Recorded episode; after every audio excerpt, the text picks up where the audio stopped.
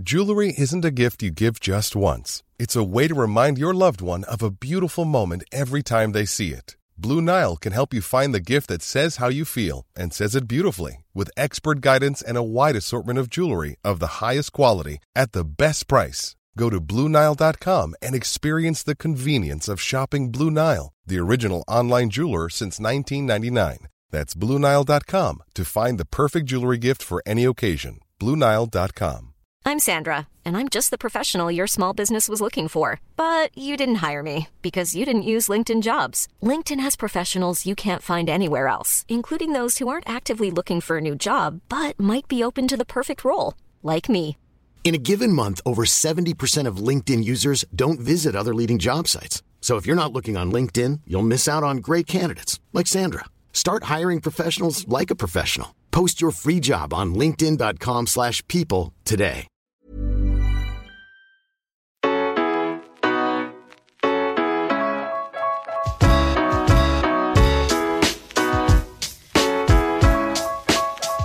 Welcome along to the Rocky Road Boxing Podcast with me, your host, Kevin Byrne. A true fighting hero joins us today. She's Ireland's first female fighter and was Ireland's first female world champion. She added to the legacy of Barry McGuigan between the ropes, and now Katie Taylor adds to hers. We call this show the Rocky Road, but that's not the half of it when it comes to the journey Deirdre Gogarty went on to make her name in the fight business. Now she's ready to come home for a night with Deirdre Gogarty in her hometown of Drogheda and to sit ringside for Taylor versus Chantelle Cameron at the Three Arena in Dublin the following night. Deirdre, welcome to the show. How are you keeping? I'm keeping great. Thank you very much for having me. Yeah, no problem, no problem. It's uh, it's an incredible time for Irish boxing, for women's boxing, and um, you know, you sit right in the middle of that Venn diagram.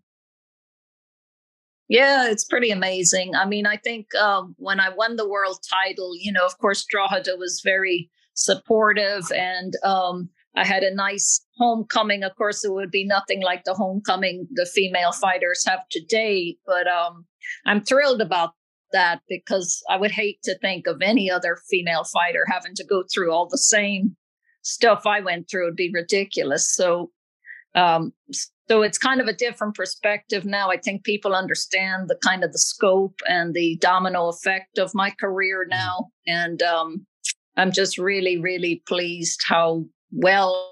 I'm not surprised women's boxing's at the level it is now. I'm really pleased it is. What do you think about this the campaign to build a statue for you in Drogheda?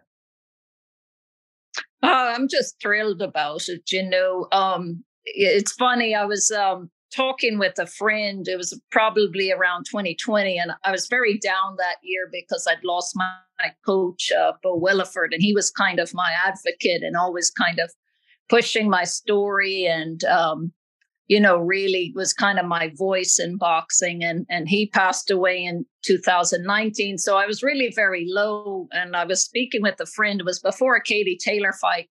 And he said, Well, I'm sure they have a loss on you in, in Ireland. You know, you were a world champion. There was their first world champion. Well, I said, Well, there's something at the Epic Museum, but other than that, no, not really. So um, I was a bit down about that. Well, lo and behold, uh, turns out that this guy Kieran McIver came along and and um, kind of he's kind of become my new Bo Williford in a way because he's it's so hard to get the statue and I think I mean it's not much bigger in life than getting a statue done of you so it's it's pretty incredible. Yeah, absolutely. It's um it's something boxing enthusiasts and sports fans visit in every city. You know, you go all over the world, you visit different statues of people who've accomplished great things in sport. So, you know, I'm sure Katie Taylor's going to have a statue of hers one day, maybe in Bray or Dublin. And I and and the, the thing is with uh, with Drogheda, there is a statue already of a boxer in the town, isn't there? A male boxer who won an Olympic bronze medal. Right, and I remember when he was coming back to Drogheda, and they were talking about the statue and all, and he would come over to the uh, Drogheda Amateur Boxing Club, and I got to talk to him, and I was really in awe of him. And uh, so to think, you know, I'll be standing up there next to to someone like Socks Byrne is pretty amazing. Yeah, absolutely. So it sounds like you've got a busy trip home. You're going to be at the uh, the Taylor fight against Cameron the following night in Dublin. Um, are you a big fan to this day of, of Taylor? It's obviously a difficult fight for her to have taken. Uh, what do you make of her chances stepping yeah. up in weight against Chantelle Cameron to become undisputed at a second weight? Oh, I think she can do it definitely. I mean, she's just got so she's so well rounded as a fighter, you know, and she really adjusts very well in a fight. And um and she's got the the mental strength. You know, it's so much as you know involved in boxing. It's so much more than physical, and um, takes a really strong person to take on. First of all, take on a challenge like that, but especially such a high stake fight I mean, she could have fought anybody in Ireland and people be delighted to see her, but she set such a high standard that she's took taken on a very difficult fight. And of course, you know, fighting someone heavier that can take its toll later in the rounds. So, um, but I've no doubt she'll pull it off. Have you been uh, in person to any of her fights as a professional or an amateur? No, I haven't been in person yet. So, um, the better fight than any to be yeah. there. You, you, you're putting pressure on her, Deirdre, by showing up her hero, showing up at ringside. You're putting pressure on her. I'm pretty sure she can handle it. Yeah. that that's a thing, uh, isn't it? She's got this resilience and this big game ability. Um, she's not going to be overawed, I don't think, by any situation. Having having performed at the Olympic Games with all the pressure of the country on her, and then Madison Square Garden last year, um, she should be able to uh, bring her best. Whether that's enough to to beat Cameron or not, I'm not sure, but we, will see on the day. But I don't think she's going to be overawed by the uh, occasion. That's for sure. Yeah, agree. Let's go back to the start for you, Deirdre. There was there was no, you know, when you decided to become uh, a boxer, what was it, or not even when you decided to become a boxer? What was it about the sport that attracted your interest? Well, um, that's a great question. I mean, it was almost like a just, I know it was just something I was born with. I mean, everything about boxing just totally captivated me. I mean, I just thought it was the perfect sport. You know, it was just, um, uh, of course, the first boxer I saw was a clip of Jack Dempsey, and I was totally captivated by him, and especially by the fact he'd fight people so much bigger than him all the time. So I learned about boxing reading about Jack Dempsey. And then, of course, when I saw Barry McGuigan win, win the world title, that was it. I mean, I wanted to be a world champion like him. And that's what set the whole thing in, in motion. Yeah. But but girls didn't box, I guess. Um, so you, you were you're coming up with this truth. No, big problem. Yeah, big yeah. problem is girls and box. yeah how did, how did you square it in your own mind? Like, how did you, like, you, you had to break the mold with your vision, I guess. And how did you square it in? Were you, were you aware that some women were boxing it at the very least? Um, well, in the beginning, of course, there was no internet back then and nothing, you know, you couldn't really research anything. I didn't really know of any women boxing, but I just uh, figured if you go in uh, and you train hard enough and you get good enough, surely uh, there's another female out there that they could match me with. There must be. You know, I just thought all I had to do was just show them I was good enough to box and it would just happen. Well, I didn't realize what a hard, long journey it was going to be. You first rocked up to Drogheda Boxing Club. Right. Um, yeah, it took me a long time to get the courage. In fact, uh, I can see it was just fate now, but um, my father's practice was on Wellington Quay. He just moved there right across the parking lot from the Drogheda Amateur Boxing Club. So I would go to his um, dental practice and I'd sit in the waiting room window and just study that boxing club. I mean, just for hours, dreaming of would I ever be able to actually be in the boxing club. So one day after I'd watched Marvin Hagler and Sugar Ray Leonard, I'd had enough courage by then to actually approach the coach. He was standing at the door and my heart was beating out of my chest approaching him. So I don't think he knew what to make of me. Um, but I did manage to talk my way into getting into the training session for the next day or whatever, the next couple of days. So, and then I just kept showing up had you been um, practicing in your own method beforehand, like before you showed up to the club? Had you been doing your own workouts in in boxing? Oh yeah, I'd had a um, a sailor's kit and I stuffed it with newspapers and I hung it in a closet. I, I, didn't want anybody to know I was punching it. And I'd go in my closet and I'd wrap uh, torn sheets around my fists for because I learned that uh, my knuckles would bleed really easy on that bag, that canvas. So I wrapped my knuckles in bed sheets and I just pummel, pummel away. I had no clue what I was doing. I was just trying to learn from reading from books. So you, you really had that that fighter within. It was coming out of you basically, and there was nothing you could do to suppress the fighter. So that that that was your only choice to go and follow that dream. You also um your dad being a notable dentist in Drogheda, dentists generally make gum shields for boxers, but that wasn't an option for you. No, well, I was afraid to tell him uh, either of my parents what I was really doing, and I didn't want them to know I was actually. By then, I was, you know, I talked my way into being able to spar with the guys, and um, you know, the gloves were in the the the club didn't have a lot of money, so the gloves were kind of in bad shape. Some of them had real hard spots where the knuckles were coming through.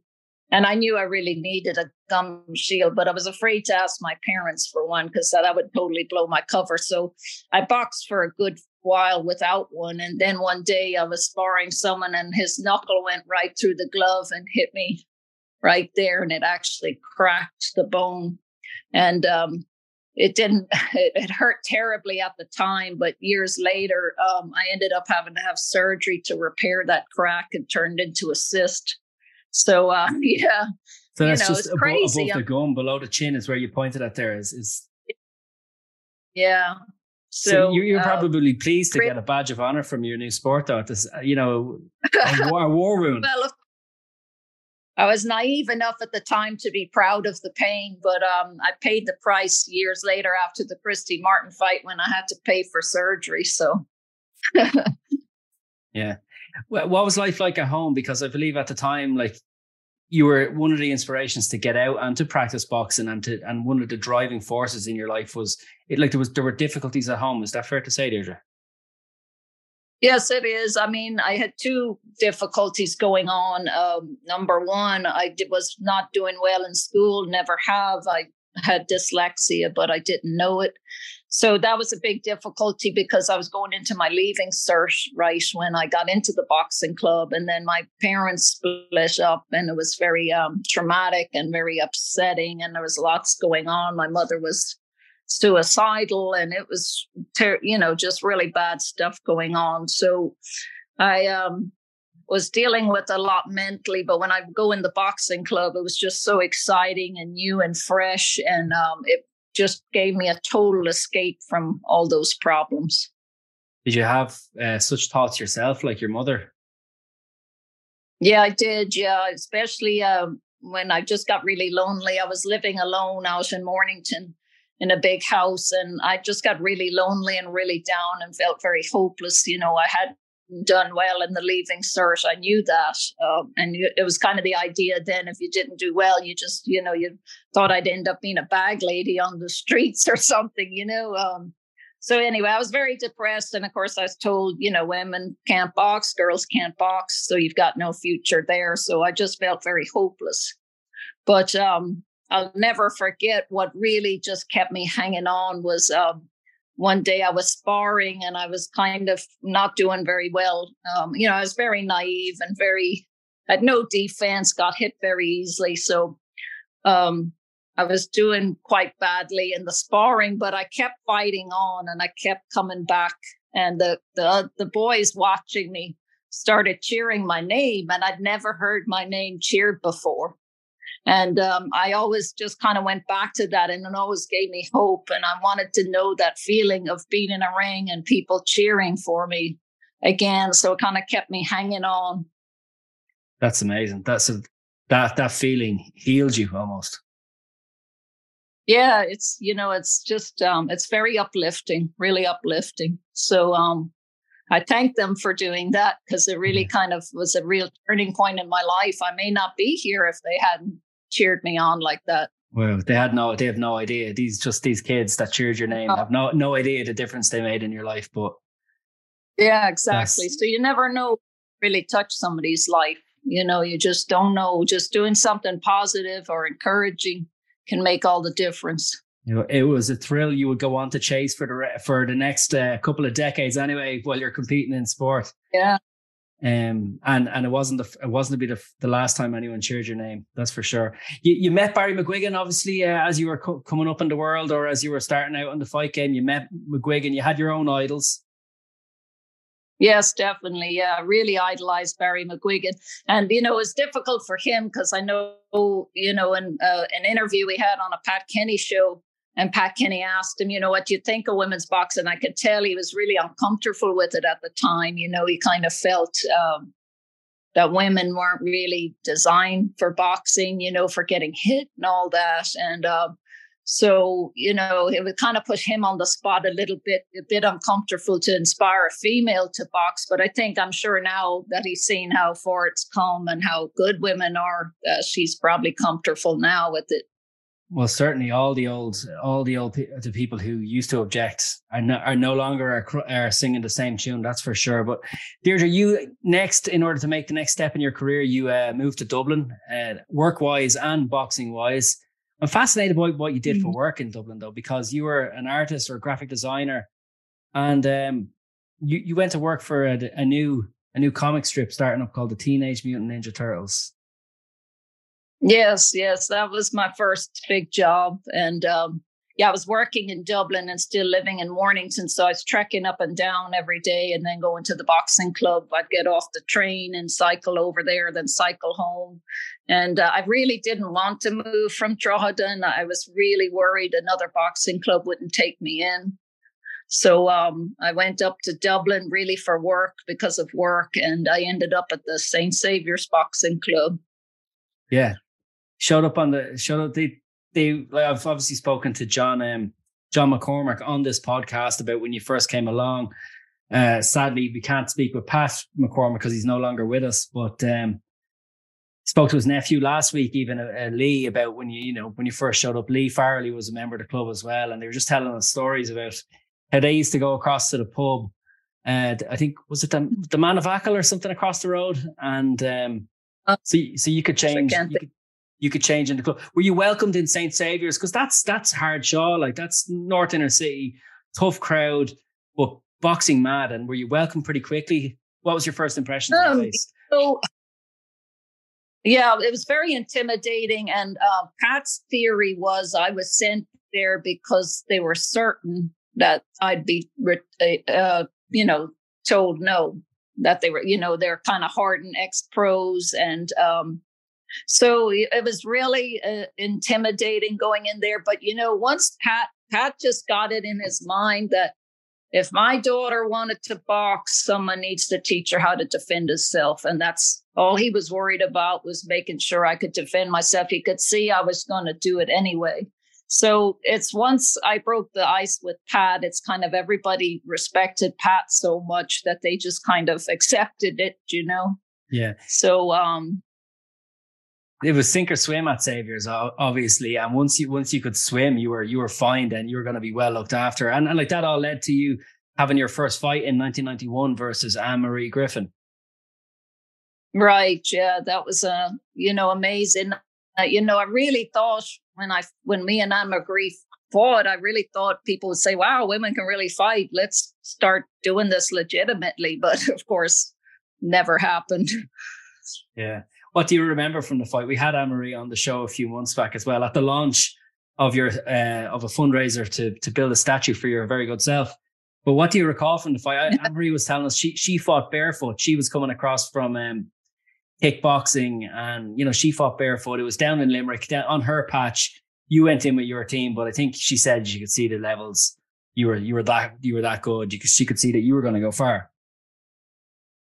Well, I um I remember being really excited, and it's the only fight I wasn't terribly nervous for, just because um, you know I hadn't experienced the dressing room nerves before, um, and just going in there, it was supposed to be an exp- exhibition, um, but you know I went in there. I felt I didn't box as well as you know you feel in your first fight. You kind of forget everything you know, but Pat was really pleased with my performance, and um, uh, I really wanted to try to, you know, I totally forgot about the exhibition part of it. And I was really trying to stop her, especially once the nose started to bleed. I just had a real killer instinct. Once I got in the ring, I could flip it on like a light switch. Um, but it was really great. And and when they announced the decision that I'd won, I mean, it was just amazing. You know, to I went through four years of training before I got that match. So that's a long time before you get a chance to show what you can do. Yeah. And we at this stage were you still working in animation and boxing, or was it were you starting to focus mainly on on fighting? Well, I always worked um, either in animation or graphic design. I was still working on the turtles then at the time. Um, but I always worked. I always kept, a, you know, that was really important. I knew that I had to have some way to make a living and pay the mm. bills. And art, graphic design, animation, and all that was what what did that because it sure wasn't boxing. Did people out did people at work and in your regular life know that you were a fighter on the side that you were training in boxing? Like were you showing up with the occasional black eye, bust lip? Was it taboo as a woman to be a boxer at the time? Like it was the kickboxing was kind of regular, wasn't it? But female female boxer was a bit a bit odd. Like you say, there was discussions on the Pat Kenny show and years later. But what was it? What was it like for you, just going about your daily life? Um, well, most of the time, I really didn't tell people about it. Um, you know, I'd only talk about it if they happen to find out. And most of my peers were were were good with it. You know, they thought it was pretty cool, but you know, they also at the same time were like, you know, you're so young. You know, you're spending all your time in a gym and you're not really going anywhere. Why don't you come out and enjoy yourself? You know, um, I think they just thought I was kind of wasting my time and um, it, you know, it was, it, and it, like I said, it was hard to explain to people the drive and why I love to box and why I would put myself through so much. Uh, but you were at the start of a journey that was about to be seen all over the world. I'm not just talking about the turtles, but I'm talking about your own boxing career. But you didn't stay. You didn't stay with the turtles. Did you know at the time that that was going to become such a worldwide franchise? Or you were at, you were there to start? Can you tell us what, what your job was in, in animation for the turtles? Well, I started out as a cel painter. Hmm. And uh, at the time, I didn't know, you know, I, wa- I wasn't a follower of comic books or any of that. So I really didn't know what the turtles were. And when I saw it, I thought, how on earth is this going to take off? But um, uh, then I moved on to being an in betweener, which is, you know, or, or a, uh, correcting the scenes. So I moved up in the company and, um, I, you know, I, I, I realized the turtles were getting very popular, but I'd no idea they would get so big. It's just amazing. Yeah, bringing me back to my own childhood now. At this stage, do you, did you did you end up watching it? Do you know the song? Could you sing the song? I'm not going to ask you to sing it now. well, you don't want to hear me sing. I promise you. you never know, Deirdre. You never know.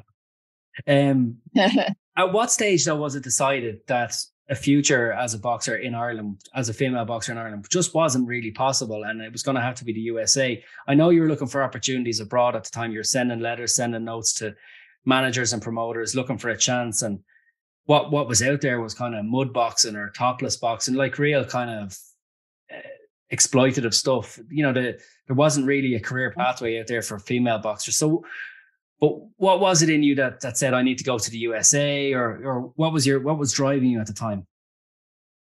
Well, I knew that women had been licensed in the USA since at least the 70s. So, I, you know, I wanted to be legitimate. I didn't want to keep kind of doing this underground, mm. um, you know, backdoor kind of stuff. I wanted to be legitimate so that we could, and I wanted to fight on on men's cards. You know, I wanted to be part of of major cards um, so, you know, um, you know, it was it was just such a, a hard journey trying to kind of get established. But I found that once promoters put took the risk and put females on their cards, they really saw that the crowd loved it. You know, there were always such good fights and that the crowd really responded well and it was worth putting continuing to put female boxers on cards. So in the 90s, uh, there was a really strong pool of female boxers. I mean, you either fought someone who was totally green and shouldn't be in the ring with you, or they were super good. It was like there was nobody in between. Yeah. So, um, yeah, anyway, not, I'm not rambling. Massive, not, not at all. Not massive depth, but an awful lot of talent. I was going to say your your victory over Anne Marie Griffin didn't just give you your first time, your first occasion to have your hand raised as a boxer. It also gave you something to commit to tape which you could then send out. And that's how Bo Williford came into your life. Right. And Bo was the um, first kind of legitimate boxing promoter that I, I, got a contact. It was through my um, coach, Pat McCormack. He had a friend in London called Paddy Sauer that said, Oh, you know, Bo Williford knows everything there is to know about boxing in America. You need to write to him. And uh, when Bo finally responded, which he only did out of a favor to Paddy, he said, I don't know shit about women's boxing and I don't want to learn. Oh, he needed to be convinced. yeah. So, um, uh, so now I had to convince him that you know, women's boxing was here to stay and we had the skills and the determination. And um, I did all that because we ended up traveling all over the United States together, getting world title matches. And of course, you know, the, the big fight with Christy Martin. How, how did you change his mind? I just the pure determination. I mean, I had to go through hell in his gym. I mean, he threw me in with uh, uh, Kenny Weiss, world champion, who became world champion, and um, I mean, I did take some beatings, but I kept coming back, and um, he thought I'd be on the next plane home to Ireland once I realized how difficult it was going to be. The heat in Louisiana was very difficult. It was just real kind of climate shock, but um, I was determined to keep showing them what I could do. What's what's Louisiana heat like? Is it like that um humid makes you sweat? Yeah. Yeah, just really a very heavy, humid air. So major culture shock from from you know beach beach side Ireland's east coast that's for sure. Um and he he tried to kill you uh, he tried to get get a bit of um tough love against you effectively. I heard I heard a story that one of your initial sparring partners you know really put it on you and then you kept coming back and by the by the second or third day you started to get on top and that started to show Bo Williford effectively that this girl's really here to, this girl's really here to stay. She's serious and uh, she's a good fighter as well in her own right yeah, yeah, absolutely. And um, I think that really impressed him. And once once he realized just how committed I was, then he was a hundred percent behind me, and he, you know, became such a great advocate for my career. Your first first year in the states, you had five fights in '93. It actually culminated in a world title fight. You fought uh, Stacy Prestage three times in your first year uh, debut right. uh, again and for like for a world title by the end of the year it all came quick and fast for you. Was it everything you hoped for glitz and glamour or was it more spit and sawdust? What was what was that first year like? Because i read i read that you felt quite lonely as well like you know emotions you'd experienced previously as well. It wasn't all it wasn't everything you'd hoped for as well. It was difficult. Yeah, well, especially the first year in the United States, you know, I was very, very homesick, very, very lonely. Um, got to remember back then you didn't have you couldn't you know text and you couldn't call so easily it was kind of a big deal to make calls and um you know uh, there was no email and all that all these ways you can communicate with a lot of people very easily so um, yes, it was very lonely and very difficult. And there was time, lots of times where I trained for fights that would fall through, and that was very frustrating. I mean, I wanted to fight as much as often um, as much as I could, as often as I could, and um, a lot of fights fell through. So um, it's you know it's difficult getting up for the training when fights keep falling through and you're not sure they're going to happen. And then the pay, of course, was virtually nothing. So and then had to make sure I worked full time and and kept the bills coming. You know, the money coming for the bills. So. Like yeah, it was a lot to your life in the states because i'm aware that you were making like the money you were making was as a boxer was was terrible money. Like effectively you know um it wouldn't go towards the bills even that much. It was only a couple of hundred bucks here and there. So you're working full time and are you having to pay your own all your own bills your own rent and everything else as well? Like so you're you're working hard full time oh, yeah. it must be difficult to rise yourself to to train as well as a full-time boxer. So that's going to deplete you quite quickly yeah, it's, it's difficult because you, you can't really take care of yourself as well. You know, you can't rest as properly as you should, or, you know, you can't eat as well as you should because you, you're running all the time between work and training. And um, another thing back then, which was another problem, a lot of time my the little purse I would get in a fight was completely depleted because they'd make females take pelvic exams before every fight back then. And um, I didn't have health insurance, so the pelvic exams would cost anything from three to four hundred and fifty dollars. And sometimes I was only getting paid maybe three or four hundred dollars, so that would wipe out the the purse right there. So, um, what, what was the idea so, behind the pelvic uh, exam? Uh, who knows? Just I don't know. I guess people were so worried about female, maybe a female getting hurt and suing. I, I don't know. It, it, I, it was kind of just another obstacle, maybe another deterrent to kind of keep females from wanting to do it. I don't know. It was, and of course, it, it later found out that it really wasn't necessary at all. Were there other kind of like mini humiliations put in your way as a female boxer, or like just the, the small creeping things along the way? Difficult, uh, difficult jumps you're made to who, uh, difficult hoops you're made to jump through and stuff like that? Uh, yeah, there's always those um, small, kind of subtle things. Um, and uh, but I, I just was so focused on on moving forward. I mean, one thing I remember I really disliked was because we, a lot of times we were the only female on the card that they put us in a dressing room together, a small whatever they could find. Which I understand why, but you know, you should never be put in a dressing room with your opponent. Um, so I used to hate that. It was very uncomfortable. And it's those kind of subtle things that, um, you know, it, it's difficult to keep focused. Maybe that's how Christy Martin ended up marrying one of her opponents. Sorry, that's, uh, I've never heard the like of it, but, um, it, your second your second title shot. We'll get to Christy Martin in a second. Your second title shot comes up in 1995 in an all female card at the Aladdin. You fight Laura Serrano again, right? You're left disappointed after this one. Uh, yeah, though that was my devastating loss. Definitely, definitely, most definitely, most painful, most difficult to relive. Absolutely. What was she like as a fighter? Oh, she was brilliant, brilliant fighter. If you look at her record, she's fought every name you could think of. She's a brilliant fighter. Um, it was very difficult fight. I started very well. I was always a very fast starter. I always, I don't think I ever lost a first round in any fight against anybody. But um, it, it you know, it's just, I will, you know, I, I don't want to say the uh, the altitude affected me, but definitely I didn't go out there early enough. But how, you know, having said that, she kept bringing the pressure, and I instead of boxing and using my skill, I would, would engage with a fighter because I lo- I just like to fight, and I always wanted to beat them at their own game, and I always wanted to take people out. So uh, my mistake was fighting her one on one too much.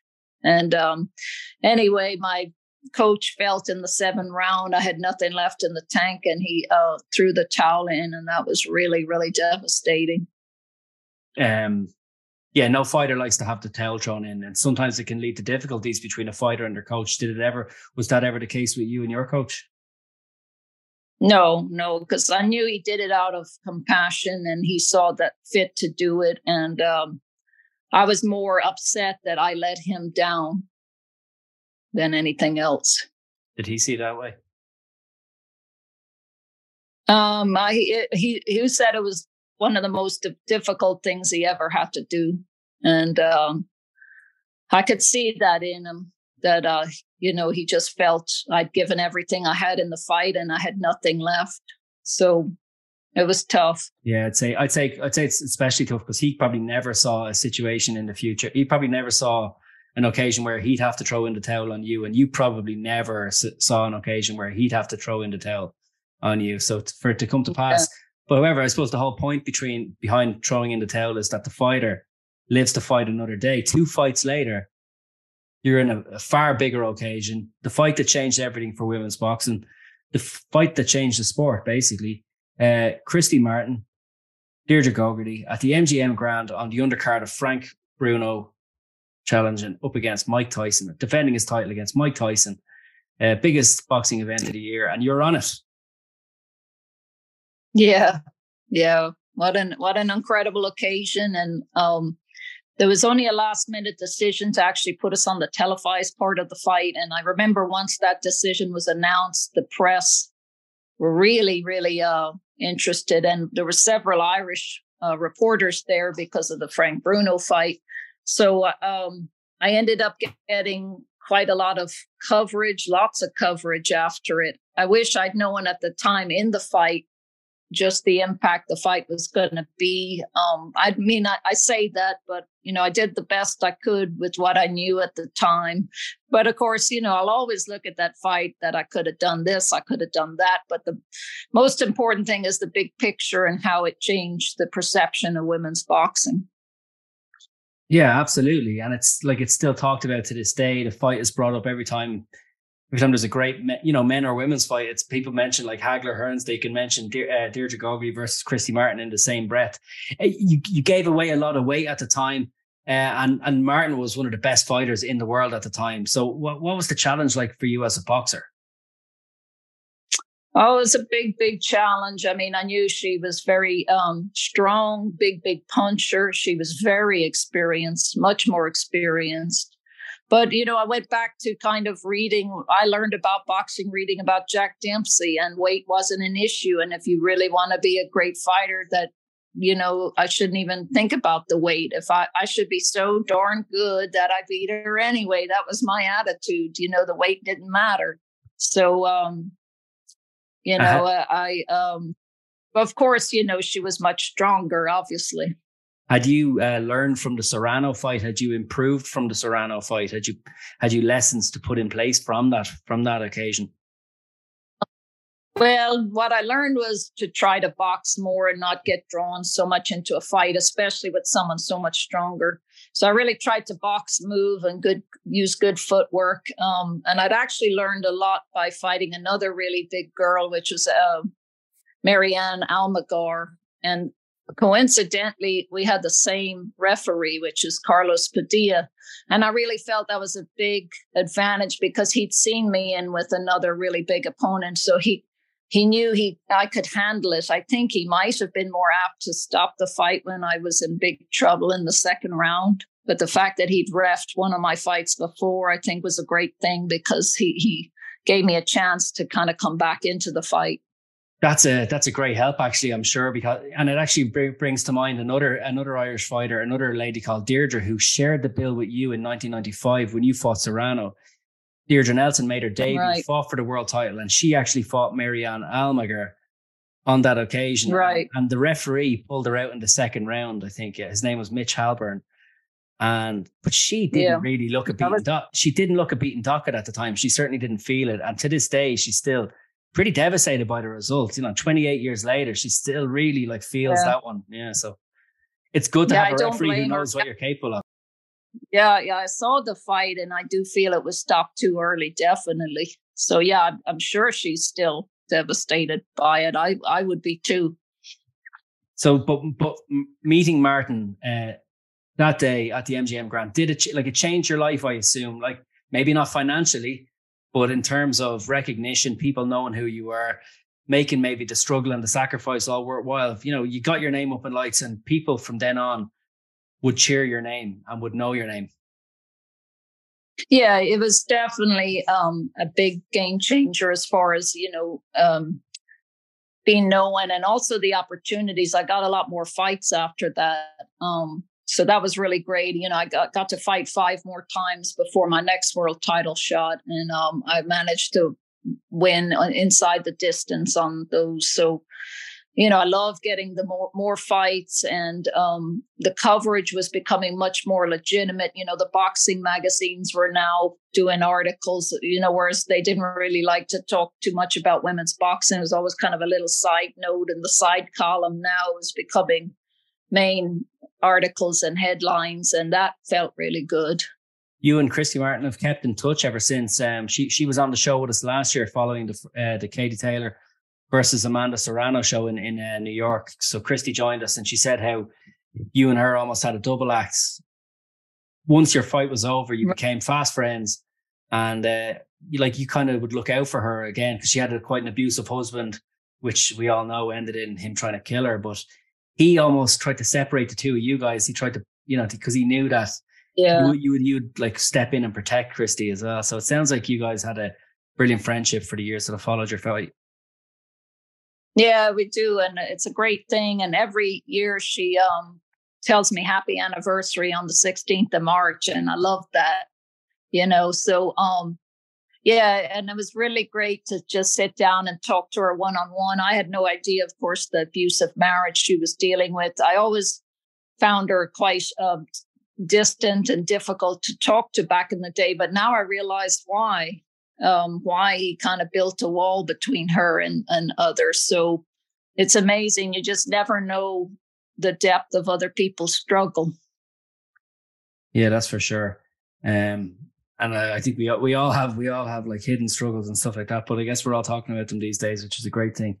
The following year, March the second, nineteen ninety seven, um, you do get to fight for a world title again. And like when the opportunity came, had you had you believed after a couple of losses in world title fights that you wouldn't get another world title opportunity? Had just like several Irish fighters had lost a couple of world title shots at that stage and and won them on the third occasion. I'll give you two examples. Steve Collins and Dave Boy McAuley both lost their first two world title shots and won them on the third on the third attempt. But at the same time, I can see mm-hmm. why anyone who's lost two would start to think this isn't going to come back around for me. And uh, not that I'm finished, but it's going to be really difficult to get there. Did you start to feel like that that maybe your best days were behind you, or did you always think that I'm going to win? I'm definitely going to do this. Well, I just felt, I mean, I couldn't leave boxing without a world title. I mean, what would be the point of all, of all of it, you know? So, and the Christy Martin loss almost felt like another world title loss because that was a major opportunity and I felt I blew it.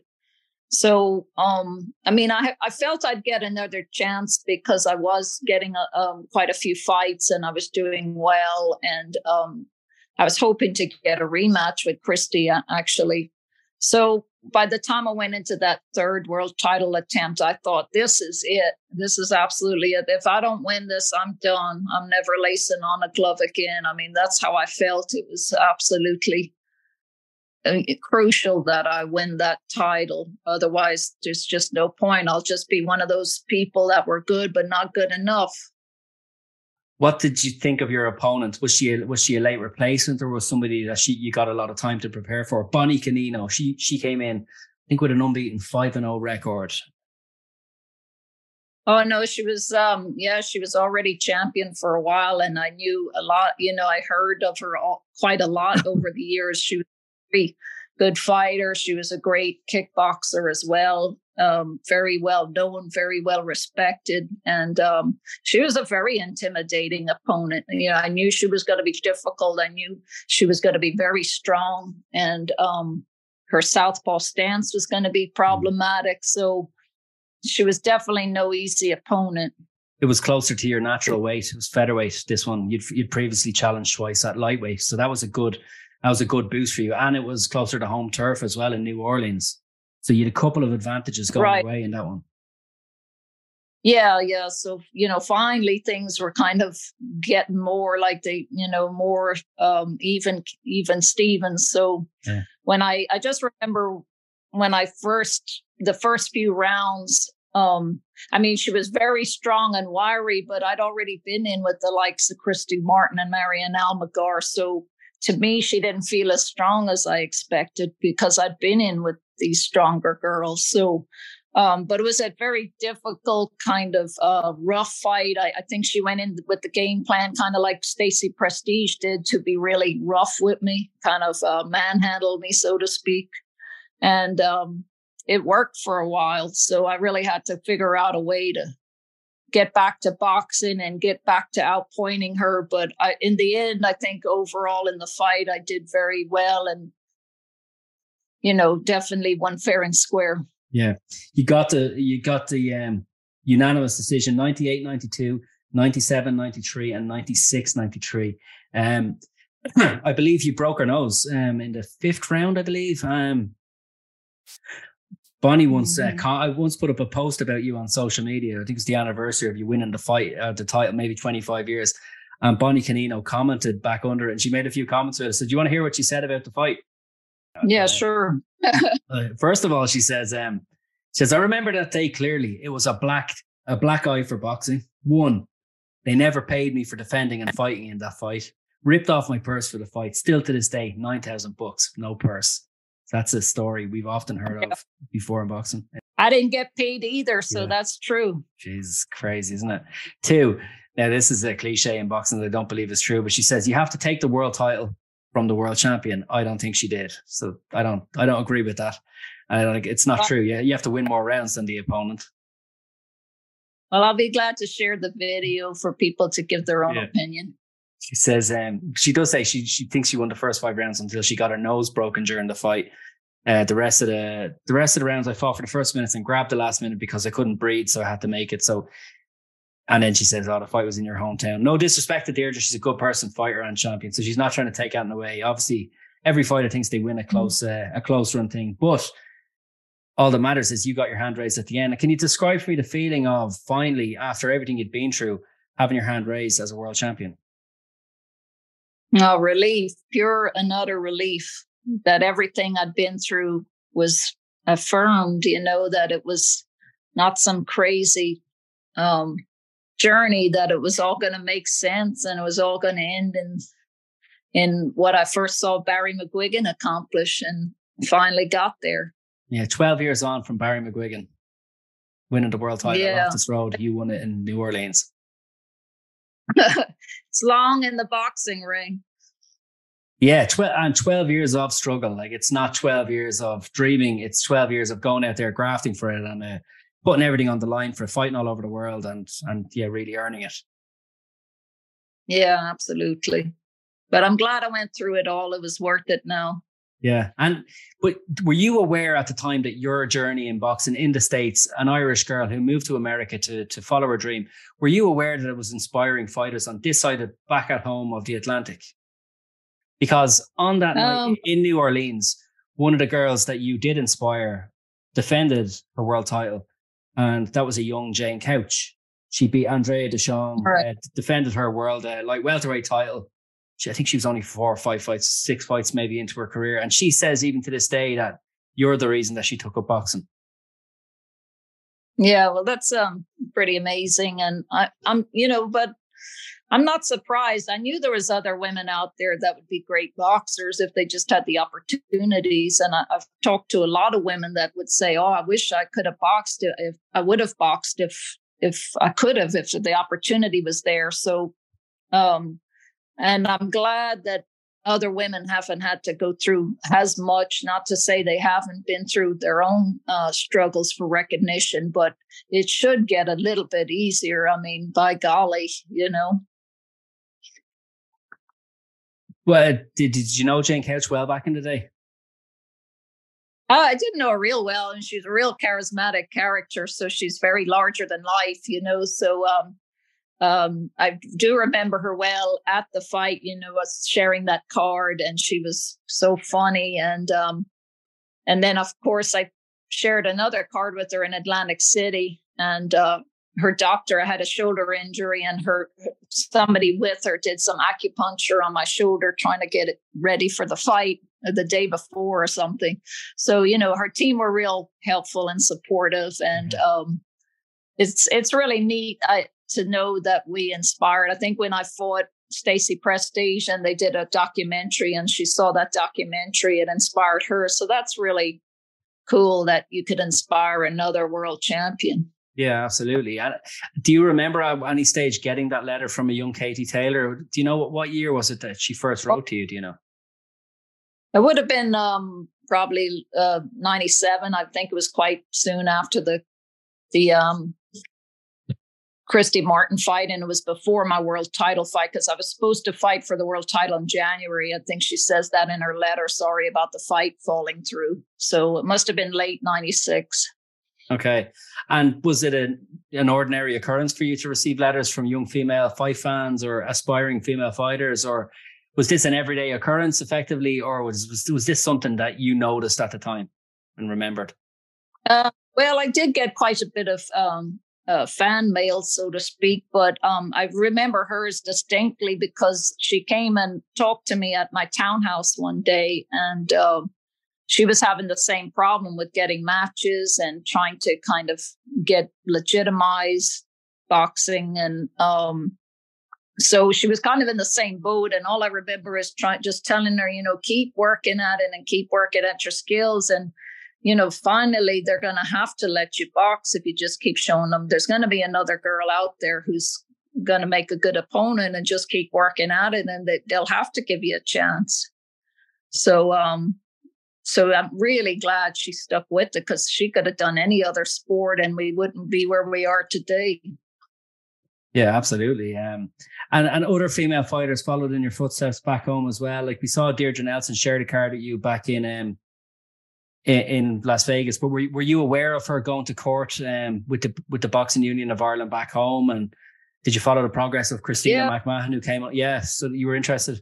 Yeah, great. Yeah, I mean, you know, sometimes uh, nobody wants to have to go through the courts and all that business. You know, we just want to get in the ring and fight. So the fact she went through all that is brilliant and it had to be done somebody had to do it mm. um so yeah fair play to her it, it, obviously wasn't possible for you to have done so back in the 90s but would it would being a professional fighter back in ireland was that like a regret that it was something that you couldn't have done or did you just take it uh, take it on its merits and enjoy your time in the states because even back in in the 90s you had the likes of wayne mccullough and steve collins who'd who started out their professional boxing careers in the United States, but they had huge events back in Ireland from Belfast to Dublin to Cork. Were you, were you watching this sort of stuff with, you know, a bit of the mm. green eyed monster a little bit thinking, I wish I was part of this, this event? Oh, absolutely. I mean, my dream was to finish my career with fighting in Ireland. You know, I felt like I felt like that would be um, the final accomplishment. You know, the icing on the cake was to just fight back at home, even just one time, and show Irish people what I could do. Because back then, you didn't have um, the uh, access to the fights. I think even when they Christy Martin fight was going on, I think that wasn't even showing in Ireland. I think another fight in Germany was showing, and then they went to the Tyson Bruno fight. So I just wanted Irish people to see me and see what I could do. And um, it just, it just never came together. We tried um, getting fights in Ireland, and it just really never really went anywhere. I never got a response from the Irish Boxing Union about a license, and uh, we just kind of let it peter out. Yeah, but you, there, there were some genuine uh, attempts made to make it so. Yeah, there was. Um, my my uh, promoter and manager Bo, he made calls around Ireland trying to get something set up, but there wasn't really uh, a lot of professional boxing going on, or at least you know nobody really showed much interest in putting me on, and um, I didn't have a license, so and. Uh, when I tried to apply, I just never would get a response, and it just seemed to go nowhere. That's a that's a big that's a shame. That's a great shame. I'm sure it's a it's a big regret from your career, which you might have a couple of regrets in your mm-hmm. career, but all altogether, it's a it's a very very successful career that you've had. But I'm sure that's that's got to be a regret on it. Yeah. And all, all careers end with it regrets, don't they? Feel like, well, I just feel like I was kind of robbed of a lot of Irish following. You know, I think a lot of Irish people probably don't have any clue who I am or that I existed. So, you know that that's rough. Yeah, well, I think um, the Kieran and uh, the the rest of his committee's campaign build a statue for you in in Drogheda is trying to right that wrong, and uh, one day, I ho- one day, I hope it will. And and Deirdre, we've so yeah. many listeners on this podcast that by the time this put this this show is put out, it's going to be. I'm kidding. I'm kidding. um, you fought, you fought, you fought two more times before hanging up the gloves. Was it um was it a logic? Was it a natural decision to to stop fighting? Was it injury enforced, or had you? What was what was the the uh, the driving factor between you deciding to finish up?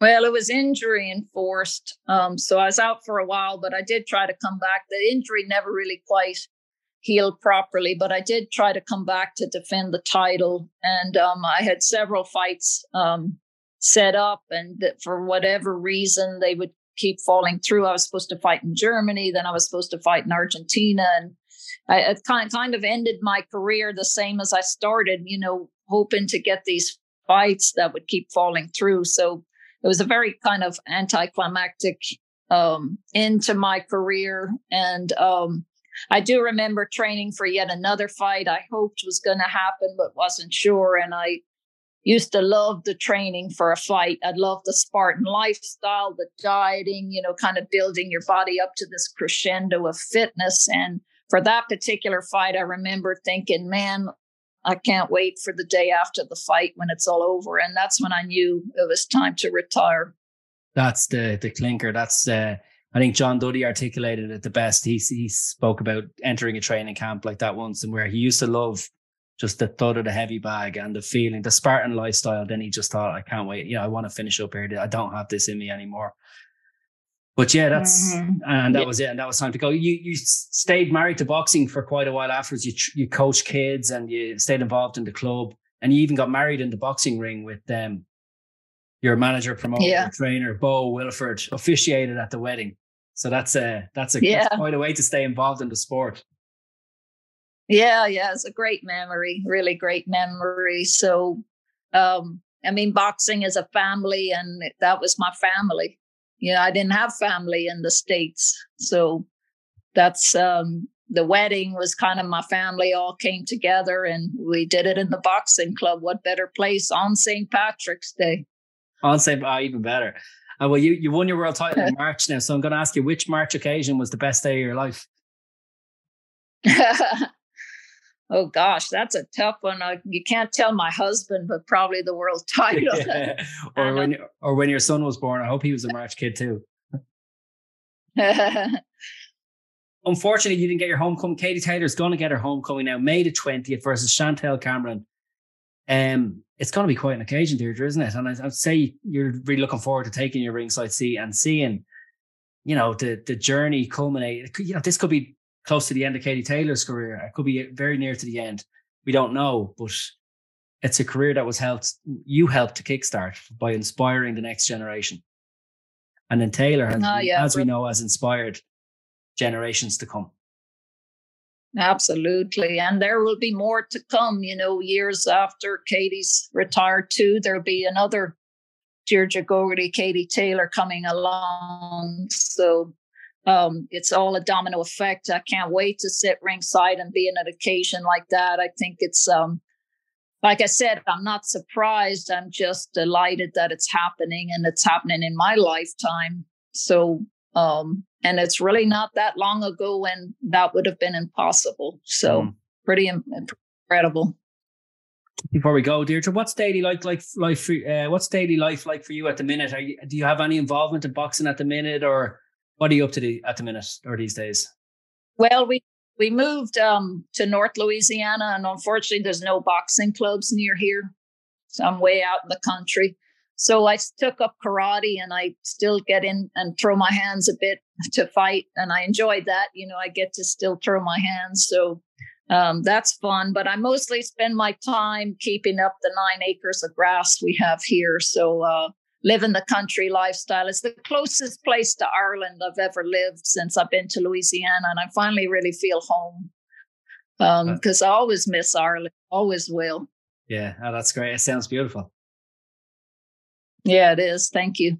And you will get you will get your own homecoming on May the nineteenth in Drogheda at an evening with Deirdre Gogarty. So I'm looking forward to meeting you again at that event and uh, meeting all your fans who come along to see you on the night and put their hands in their pockets to get this statue built as well in your hometown of Drogheda. It's going to be a great occasion. So, Deirdre Gogarty, the champ, thanks so much for joining us today on the Rocky Road to tell us your story. Thank you so much. Can't wait to see you all.